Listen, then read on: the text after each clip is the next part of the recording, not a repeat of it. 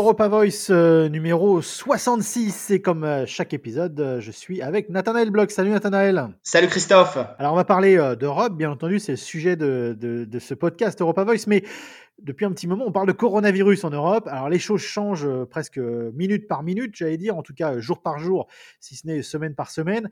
Euh, il y a beaucoup de choses qui changent. Par contre, il y a un objectif en Europe, c'est la relance. La relance économique, c'est vraiment le mot d'ordre euh, de ce qui se passe aujourd'hui en Europe, même s'il y a le volet sanitaire, mais l'économie reste au centre de tout ce qui se passe aujourd'hui en, Europe. Oui, Christophe, et, et, vous l'avez dit, hein, il y a le volet sanitaire d'un côté, mais en parallèle de ce volet sanitaire, il y a effectivement euh, l'obligation pour l'Europe, euh, en marge du plan de relance qui a été adopté, bah, de réouvrir euh, les frontières, alors à la fois entre pays européens, hein, au sein de l'espace Schengen, finalement d'unifier les règles des différents pays européens, mais également, Christophe, de relancer la machine hors espace Schengen et de finalement réouvrir l'espace européen euh, aux voyageurs hors Europe euh, pendant cette saison touristique. Et c'est là où les choses deviennent un peu compliquées, euh, Christophe, puisque on le savait, hein, l'Europe avait dans un premier temps fermé une partie de ses frontières, avait fait du cas par cas. Et puis là, on le voit, hein, ça, ça, évolue vraiment tous les jours en raison de cette pandémie de coronavirus. L'Union européenne vraiment ajuste sa liste, alors à la fois de pays qui sont euh, interdits, mais aussi de pays euh, qui sont euh, ce qu'on peut appeler exemptés, Christophe, de restrictions de voyage. Et c'est extrêmement compliqué parce qu'il y a plusieurs éléments qui rentrent en compte. Il y a d'abord les éléments qu'on peut appeler les conditions de réciprocité. Par exemple, c'est ce qui s'applique avec la, la Chine.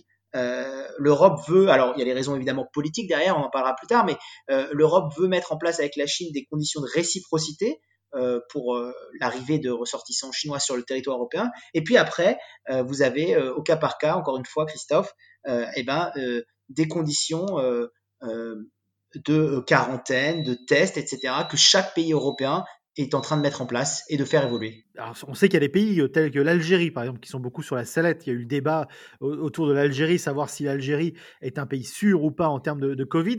Mais d'un point de vue euh, financier et économique, comme je disais, il y a eu des décisions qui ont été prises. On en avait parlé d'ailleurs dans l'épisode précédent d'Europa Voice. Euh, il, y a eu, il y a eu vraiment des décisions fortes d'un point de vue européen pour la relance économique qui est vraiment le moteur européen à l'heure actuelle. Oui, Christophe, alors c'est vous, vous parlez sûrement de ce plan euh, de 750 euh, euh, milliards d'euros, ce, deal qui, a été adopté. Alors il faut savoir, on en avait parlé hein, dans un précédent épisode d'Europa Voice, de ce podcast, Christophe, qu'il y a une partie de ce plan de relance qui va être, j'allais dire, dirigé en priorité vers les pays qui ont le plus souffert de cette crise du Covid-19, l'Italie, l'Espagne, le Portugal, mais aussi dans une moindre mesure la France.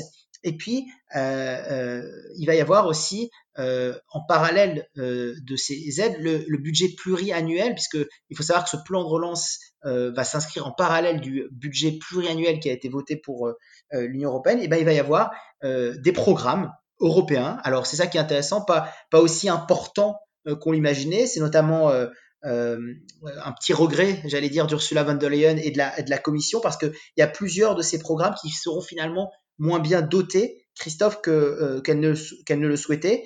Euh, mais de manière globale, euh, effectivement, il va y avoir des, dizaines et des dizaines de milliards d'euros qui vont être alloués pour relancer l'économie de ces pays européens. Alors, le vrai débat, Christophe, c'est de savoir jusqu'à où vous mettez la jauge. C'est-à-dire, est-ce que vous maintenez si je peux me permettre l'expression, sous respiration artificielle, l'économie parce que vous savez qu'elle va redémarrer dans un certain temps, euh, mais ça, vous pouvez pas le faire euh, euh, indéfiniment. Donc, c'est véritablement, j'allais dire, maintenant que la partie commence, parce que c'est voir comment est-ce qu'on va être capable de relancer l'investissement et la consommation dans ces pays européens pour assurer une croissance, non pas dans les prochains mois, mais une croissance à long terme, grâce en partie à ce plan de relance qui a été adopté et ce deal euh, ce jour historique pour l'Europe, pour reprendre les mots d'Emmanuel Macron, il y a maintenant euh, dix jours de cela. Et si on parle d'un point de vue euh, sanitaire, juste pour conclure la question du coronavirus, quid de la deuxième vague à travers le monde, mais du coup, quid de la deuxième vague en Europe également, avec une, remontée du nombre de cas?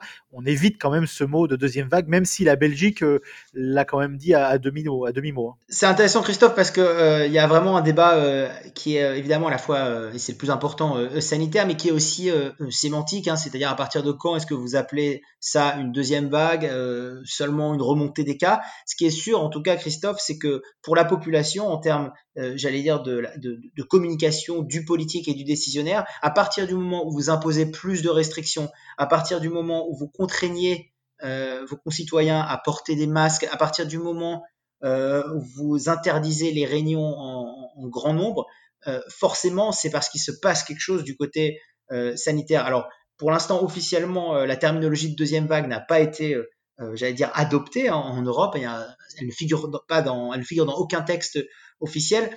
Maintenant, ce qui est sûr, c'est qu'on est plutôt sur des tendances à la hausse de la remontée des cas et on va voir, euh, j'allais dire, à partir de quand euh, la Commission euh, et les décisionnaires politiques européens vont considérer qu'on peut parler d'une seconde vague. Autre élément, Christophe, juste sur cette question d'épidémie et de, de, seconde vague, ce qui est intéressant, c'est que la Commission européenne est aussi en train de se positionner par rapport au traitement et à la fiabilité de certains traitements.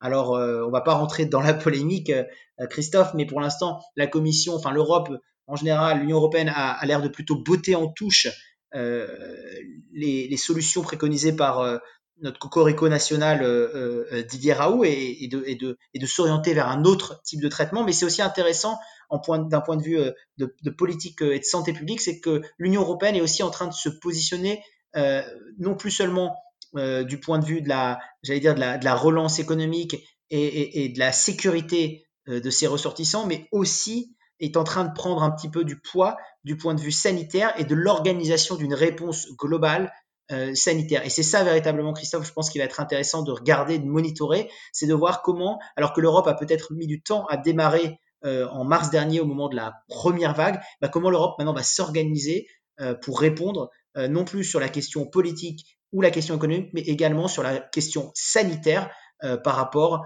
au Covid-19 et à la potentialité d'une seconde vague. Voilà, tout à fait. C'était en tout cas le point coronavirus. On va parler d'un autre sujet qui, euh, qui est peut-être un peu plus grand euh, que ce qu'on peut croire dès le départ, mais euh, en Pologne, les choses sont, deviennent de plus en plus tendu. Il y a eu une élection présidentielle euh, il y a très peu de temps, euh, et on sent bien que euh, bien la, droite radicale, enfin en tout cas ça se radicalise pas mal en Pologne. Et quand je dis un peu plus grand, c'est qu'en fait ça se radicalise pas mal du côté de l'est du continent européen. Oui, Christophe. Alors, ce qui est intéressant, c'est que ce qui est en train de se passer en Pologne et ce qui se passe au niveau des institutions de l'Union européenne, c'est qu'il se dessine un mouvement où finalement l'Union européenne est en train de prendre euh, j'allais dire, la mesure politique des choses et euh, veut lier d'une certaine façon le respect à la fois des valeurs euh, européennes, hein, l'égalité homme-femme, les droits de la famille, le droit de, et le respect des populations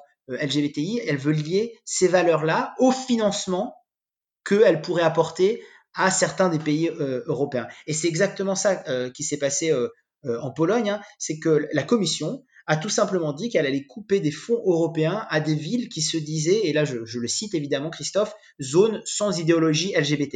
Et c'est intéressant parce que euh, finalement, euh, ce positionnement de l'Union européenne, euh, il n'est pas nouveau Christophe parce que il date en fait d'il y a quelques mois de cela où l'Europe avait déjà dit qu'elle conditionnerait certaines de ses aides au respect de l'état de droit en Hongrie et notamment euh, en réaction à, certaines décisions et à, certains positionnements de Viktor Orban, euh, le Premier ministre hongrois. Donc, on est en train de voir se dessiner aussi euh, en Europe, si vous voulez, Christophe, l'application d'une jurisprudence de conditionnement des financements et des politiques européennes au respect de l'état de droit et au respect, j'allais dire, des valeurs européennes euh, dans certains pays. Et on parle, vous avez parlé beaucoup de la, de la Hongrie. C'est vrai que la Hongrie, c'est un, bon exemple par rapport à ça, euh, parce que euh, bah, Orban a quand même a été plus ou moins franchi une ligne rouge de temps en temps quand même. Hein. Oui, Christophe, exactement. Pour le rappeler à nos auditeurs, hein, Victor Orban avait pris des, des, positions qui étaient,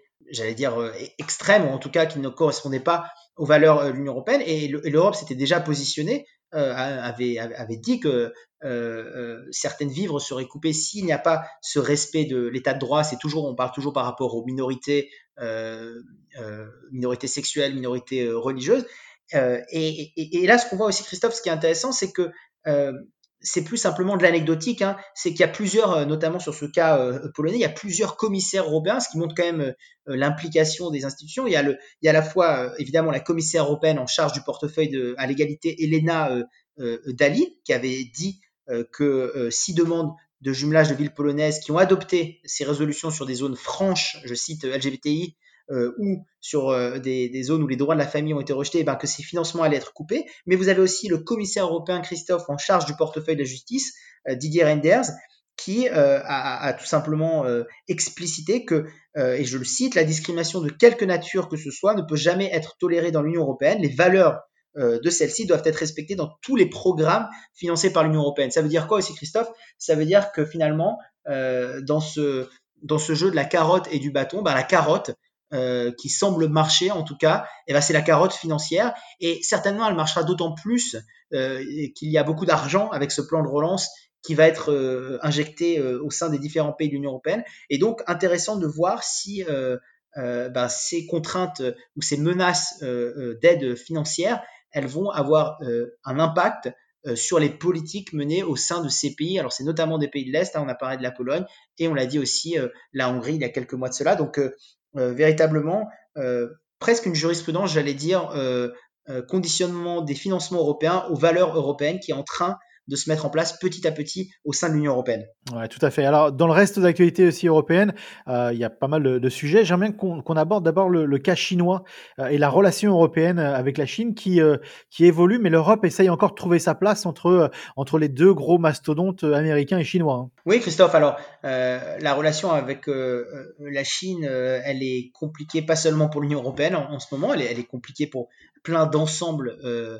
géopolitique dans le monde, mais euh, véritablement ce qui a fait réagir euh, l'Union européenne, et c'est en rapport, hein, Christophe, avec aussi ces valeurs que l'Union européenne est en train de, j'allais dire, de, de, de, propager, en tout cas de, de, porter comme un, étendard de plus en plus assumé, c'est les sanctions qui sont en train, et de la politique qui est en train de se mettre en place à Hong Kong, et notamment l'entrée en vigueur, Christophe, de cette loi dite de sécurité nationale, euh, qui a entraîné véritablement des réactions euh, géopolitiques en cascade dans le monde entier euh, et notamment dans l'Union européenne. et, et j'allais dire, Christophe, pour une fois peut-être, pour une fois, on voit une politique coordonnée de plusieurs grands blocs euh, géopolitiques. on a parlé de l'Union européenne, mais c'est vrai aussi pour l'Australie, c'est vrai pour les, les États-Unis, c'est vrai pour la Nouvelle-Zélande. On voit véritablement se dessiner euh, des mouvements et, euh, et, des, sanctions, en tout cas des, des, esquisses de sanctions euh, communes euh, vis-à-vis du gouvernement chinois et dans l'application de cette loi de sécurité nationale à Hong Kong. Et puis Europa Voice serait pas sans Europa Voice sans un dernier mot sur le Brexit. en fait, il se passe pas grand chose sur le Brexit. En anglais, on dirait c'est un stalemate. c'est plutôt un peu figé, mais figé dans les deux coins. C'est-à-dire qu'en fait, on se dirige pour l'instant vers un no deal qui satisferait à la fois tout le monde et personne. En tout cas, la situation n'évolue pas beaucoup. On ne se parle pas beaucoup au niveau européen. Euh, on ne se parle pas beaucoup entre les Britanniques et euh, les Européens à l'heure actuelle. Non, Christophe. Alors le mois de juillet a effectivement été extrêmement euh, occupé pour l'Union européenne hein, avec ce plan de relance, mais aussi on l'a vu hein, avec avec certaines élections nationales, hein, parce qu'il faut le rappeler, on a, on a parlé d'exemple polonais, mais c'est parce que ça s'inscrivait aussi dans un contexte d'élections en Pologne. Euh, non, ce qu'on peut dire, c'est que euh, ben, euh, on se rapproche finalement de facto, j'ai envie de dire, de plus en plus vers la potentialité non pas du Nil, mais la potentialité d'un no deal. et, et c'est ce qui va, à mon avis, remuer bientôt les, les chancelleries européennes et du côté et, du côté de la, du, du Royaume-Uni, c'est que qu'est-ce qu'on veut véritablement à la fin de cette année de transition hein? Encore une fois, le rappel pour nos auditeurs d'Europa Voice, d'SBS, c'est que euh, le 31 décembre prochain, on arrive euh, à la fin de cette année de transition. Euh, il est plutôt acté que des deux côtés, même si on insiste plus d'un côté que de l'autre, mais les deux côtés en tout cas, on n'a pas envie de proroger cette année de transition. La vraie question, Christophe, c'est finalement, est-ce que le Royaume-Uni veut véritablement arriver à un deal? Et est-ce qu'il n'est pas en train un petit peu par passivité euh, de diriger euh, et de conduire les Européens vers un no deal. C'est véritablement ça, maintenant je crois, Christophe, la question qui est en train de se poser. et donc on va voir, hein, on a toujours notre négociateur en chef côté de l'Union européenne, Michel Barnier. On va voir dans les prochains mois comment cette situation va évoluer. Mais il est évident que ça va être quelque chose d'extrêmement prégnant sur l'agenda européen parce qu'encore une fois, maintenant, on n'a plus que six mois pour arriver à trouver un accord négocié entre l'Union européenne et le Royaume-Uni. Affaire à suivre. Affaire à suivre, Christophe. Merci Nathanaël. Merci Christophe.